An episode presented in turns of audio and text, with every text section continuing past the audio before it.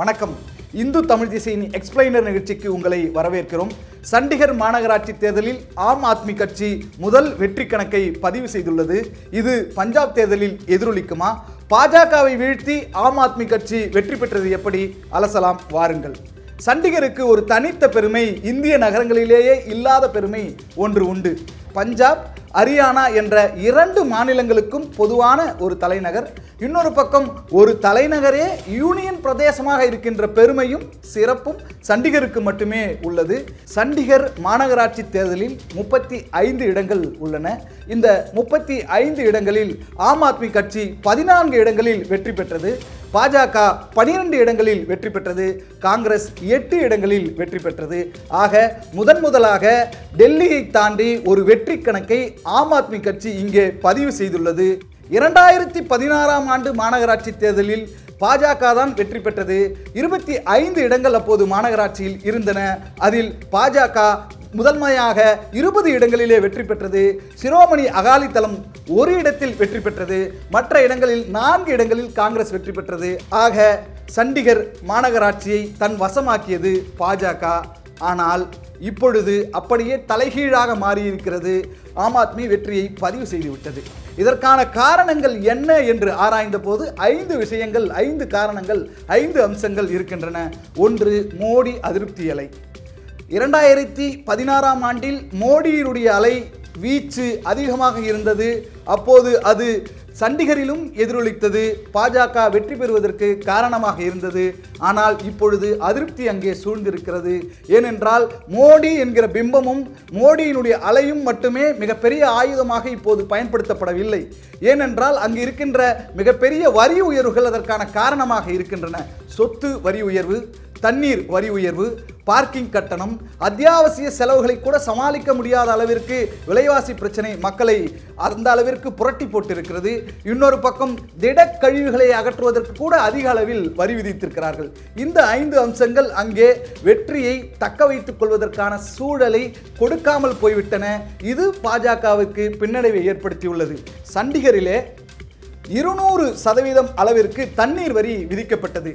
இதனை எதிர்த்தும் தேர்தல் வாக்குறுதியாகவும் ஒரு மாடல் பிம்பத்தை ஆம் ஆத்மி கட்சியினுடைய நிறுவன தலைவர் அரவிந்த் கெஜ்ரிவால் கொடுத்தார். என்ன கொடுத்தார் என்று பார்த்தால் அவர் கொடுத்த வாக்குறுதி என்ன என்றால் ஒவ்வொரு குடும்பத்திற்கும் மாதந்தோறும் இருபதாயிரம் லிட்டர் தண்ணீர் இலவசமாக வழங்கப்படும் என்று சொன்னார். மக்கள் அருவியைப் போல வாக்கு வங்கியை அவருக்கு அளித்து சென்றார்கள். அதுவே இன்றைக்கு ஆம் ஆத்மி வெற்றி பெறுவதற்கான முக்கிய காரணமாக இருக்கிறது. இன்னொரு பக்கம் உள்ளூர் பிரச்சனைகளில் கவனம் செலுத்தியது. ஒவ்வொரு பிரச்சனைக்கும் ஒரு வாக்குறுதியை சொன்னது. ஆனால் மோடி அரசு பாஜக என்கிற பிம்பம் நாடு வளர்ச்சி தேசம் என்ற கட்டமைப்பு பற்றி மட்டுமே பேசியதால் உள்ளூர் வளர்ச்சி குறித்து உள்ளூர் பிரச்சனை குறித்து பேசாததால் அது பாஜகவுக்கு பின்னடைவாக அமைந்தது. சொல்லப்போனால் சுத்தம் சுகாதாரத்திலும் இன்றைக்கு பாஜக பின்னடைவை அங்கு சந்தித்திருக்கிறது என்றுதான் சொல்ல வேண்டும்.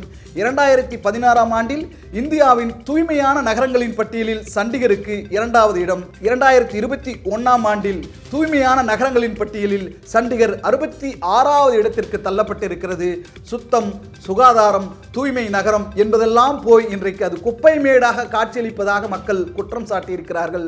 சுகாதார சீர்கேடுகளும் பொதுமக்களை பெரிய கவலையில் ஆழ்த்தி நோய்களுக்கு காரணமாக அமைந்திருக்கிறது. இன்னொரு பக்கம் மருத்துவ நெருக்கடி கோவிட் அவசர நிலையில் கூட பாஜகவினுடைய கவுன்சிலர்கள் செல்போனை கூட எடுத்து மக்களிடம் குறைகளை கேட்காமல் உதவி செய்யாமல் இருப்பதாக மக்கள் குற்றம் சாட்டி இருக்கின்றனர் மருத்துவ வசதி கிடைக்காத அதிருப்தியிலும் ஆக்சிஜன் படுக்கைகள் கிடைக்காத அதிருப்தியிலும் பாஜக கவுன்சிலர்கள் மீதான அதிருப்தியிலும் அவர்கள் வாக்குகளை மாற்றி போட்டதாக சொல்லப்படுகிறது. சுத்தம் சுகாதாரமும் மருத்துவ அவசர நிலையில் உதவி செய்யாத நிலைமையும் இவையெல்லாம் இந்த காரணங்களாக பின்னடைவுக்கான காரணங்களாக ஆம் ஆத்மி வெற்றி பெறுவதற்கான காரணமாக அமைந்து விட்டதாக சொல்லப்படுகிறது. இந்த முறை சண்டிகர் தேர்தலிலே ஆம் ஆத்மி வெற்றியை பதிவு செய்துவிட்டது இது பஞ்சாப் சட்டப்பேரவை தேர்தலில் எதிரொலிக்குமா என்கிற கேள்வி இருக்கிறது. இதை நாம் புள்ளி விவரங்களின் மூலமாகத்தான் அறிய முடியும் ஆராய முடியும். எடுத்துக்காட்டாக சொல்லப்போனால் கடந்த ரெண்டாயிரத்தி பதினாறாம் ஆண்டு சண்டிகர் மாநகராட்சி தேர்தலில் இருபது இடங்களிலே பாஜக வெற்றி பெற்றது. ஆனால் இதனுடைய எதிரொலியாக பஞ்சாப் சட்டப்பேரவை தேர்தலில் பாஜக வெற்றியை பெற்றதா என்று பார்த்தால் இல்லை. காங்கிரஸ் தான் பெற்றது. பஞ்சாப் சட்டப்பேரவையில் நூற்று பதினேழு தொகுதிகள் உள்ளன. ஐம்பத்தி ஒன்பது தொகுதிகளில் எந்த கட்சி வெற்றி பெறுகிறதோ அந்த கட்சி ஆட்சி அமைக்கும். ஆனால் பாஜக இருபத்தி மூன்று இடங்களில் நின்று இரண்டு இடங்களில் மட்டுமே இரண்டாயிரத்தி பதினாறில் வெற்றி பெற்றது. சிரோமணி அகாலித்தளம் தொண்ணூற்றி நான்கு இடங்களில் போட்டியிட்டு பதினைந்து இடங்களில் மட்டுமே வெற்றி பெற்றது. காங்கிரஸ் நூற்றி பதினேழு தொகுதிகளில் போட்டியிட்டு எழுபத்தி ஏழு தொகுதிகளில் வெற்றி பெற்றது. ஆக இதன் மூலமாக காங்கிரஸ் ஆட்சியை பெற்றது.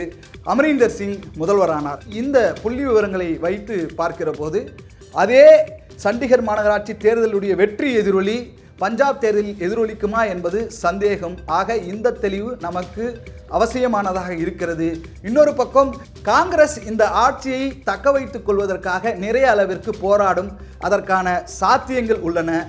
அமரிந்தர் சிங் பதவி விலகியது அவர் புதிதாக கட்சி உருவாக்கியது உட்கட்சி பூசல்கள் போன்றவை காங்கிரஸ் கலகலத்து போயிருக்கிறது வலுவிழந்து இருக்கிறது என்பதற்கான உதாரணங்களாக சொல்ல முடியும். இன்னொரு பக்கம் ஆம் ஆத்மி வெற்றியை பதிவு செய்வதற்காக சில மாடல்களை வைக்கின்றன. ஏனென்றால் மின்சார தடை என்பது மிக முக்கிய பிரச்சனையாக அங்கு பார்க்கப்படுகிறது.